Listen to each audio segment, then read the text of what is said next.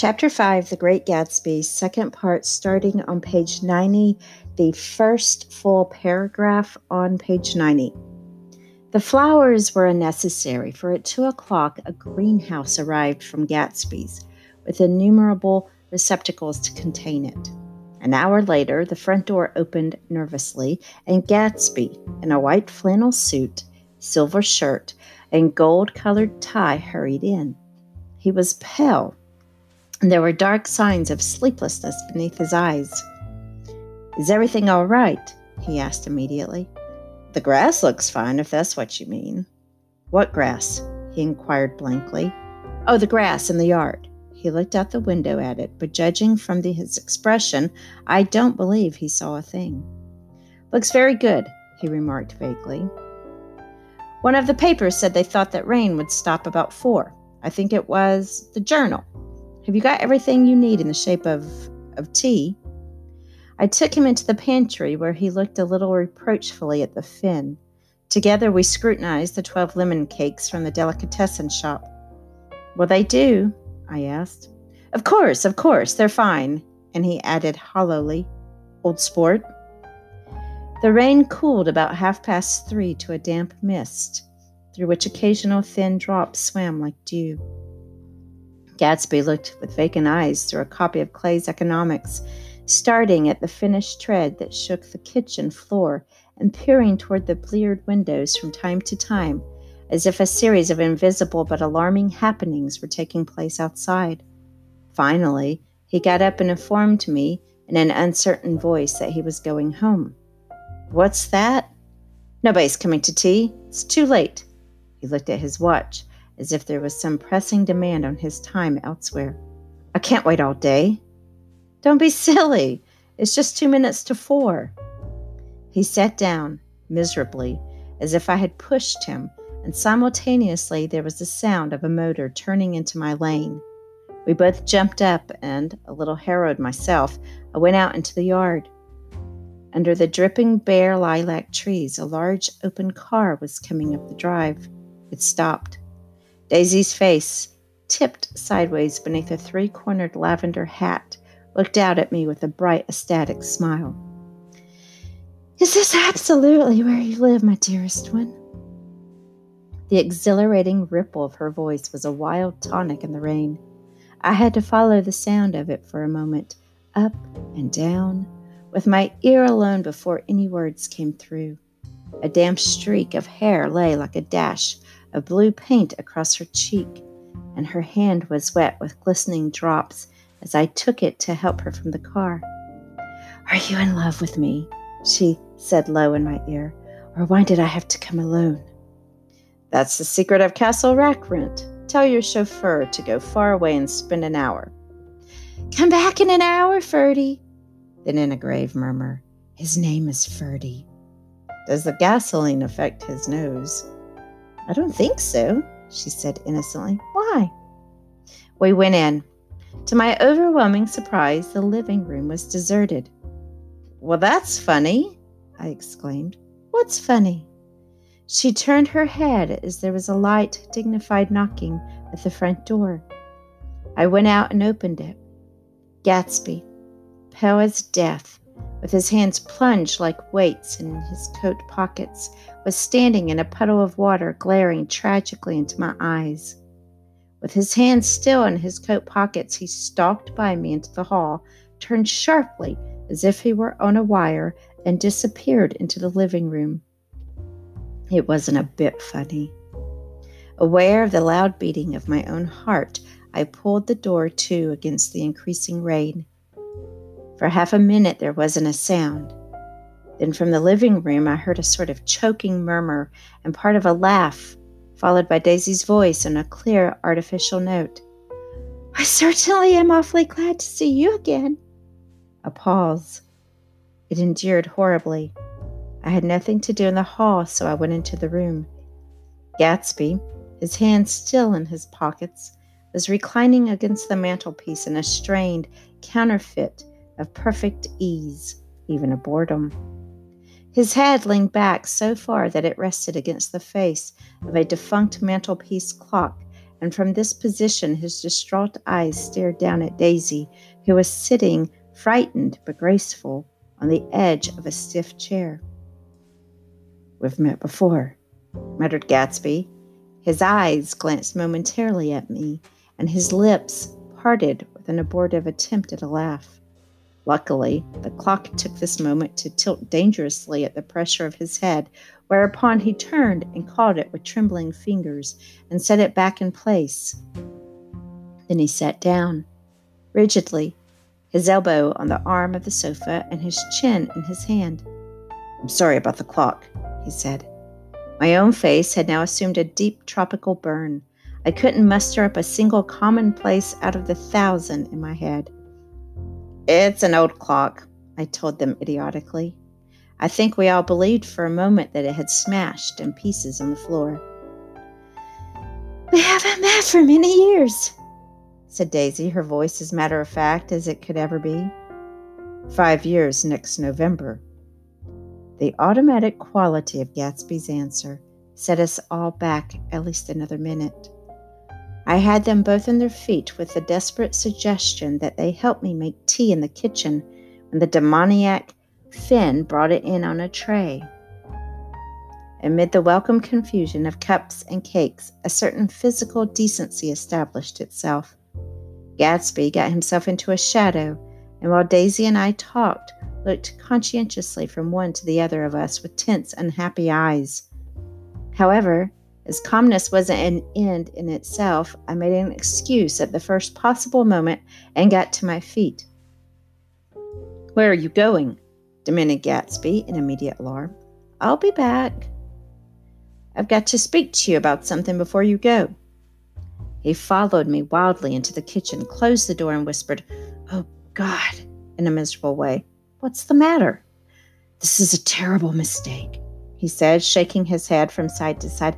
A terrible, terrible mistake.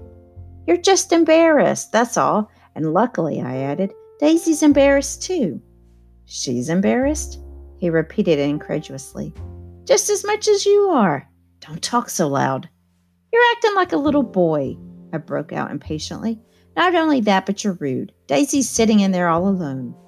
He raised his hand to stop my words, looked at me with unforgettable reproach, and opening the door cautiously, went back into the other room.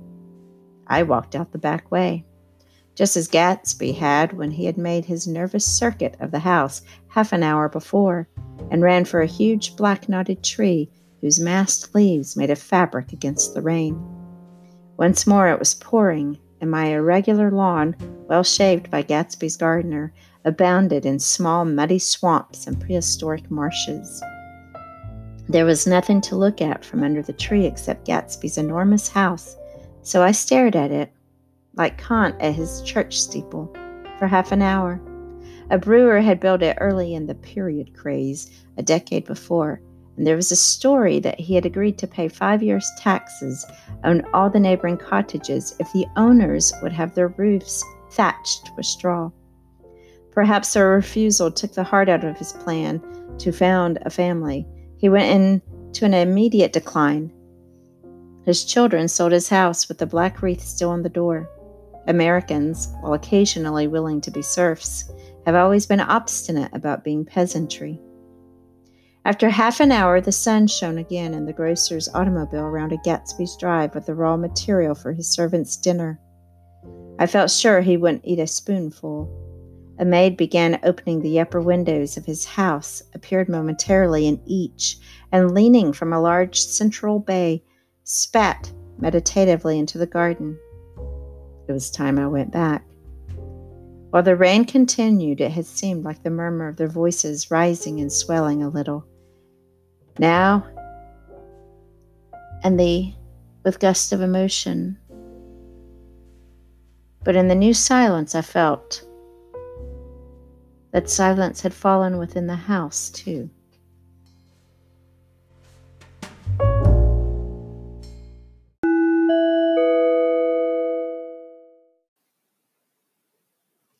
So, notes on The Great Gatsby, Chapter 5, the second part, starting at the top of page 90.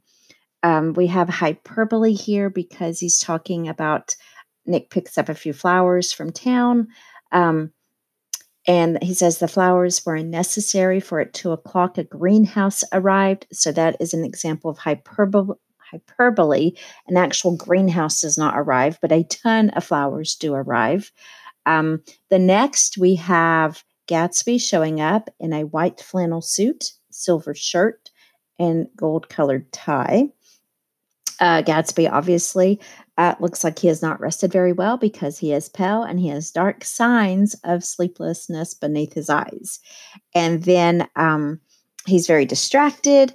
Nick asks if he's doing okay. He's like, Yeah, sure. Um, Gatsby makes an offhand comment like the rain is supposed to stop. And then um, he goes to, let's see, the next part. Um, the last paragraph on page 90 um, Gatsby looked with vacant eyes through a copy of Clay's Economics. So Gatsby is passing time by looking through a book and then um, starting at the Finnish tread. And so that's talking about um, when the housekeeper, the Finn, um, is walking in the kitchen. She's like probably heavy stepping, and he can hear her. And so he's a little bit alarmed. Um, Gatsby gets super nervous and he's like, I'm going to leave. I don't have time for this. No one's coming from tea. Nick says, Don't be silly. It's just two minutes to four. Um, he's described then as Gatsby sitting down miserably. And then they hear Daisy's car. And so they both jump up. Nick goes out to meet Gats or meet Daisy. And then we have this colorful imagery here under the dripping bare lilac trees. A large open car was coming up the drive. Um, Daisy's face tipped sideways beneath a three cornered lavender hat. So that's a soft purple color. And then um, talking about her voice again, the exhilarating ripple of her voice um, was a wild tonic in the rain. And then um, a damp streak of hair lay like a dash of blue paint across her cheek. And then once again, carrying on Daisy's kind of flirtatious personality, she says, Are you in love with me? Um, or why did I have to come alone?